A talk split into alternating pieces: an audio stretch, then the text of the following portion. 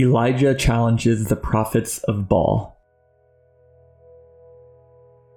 After a long time, the word of the Lord came to Elijah in the third year Go and present yourself to Ahab.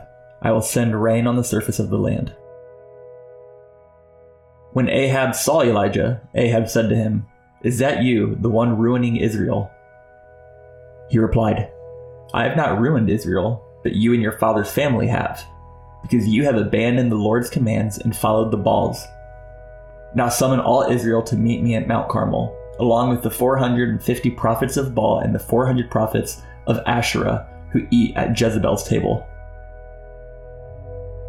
So Ahab summoned all the Israelites and gathered the prophets at Mount Carmel. Then Elijah approached all the people and said, How long will you waver between two opinions? If the Lord is God, follow him. But if Baal, follow him.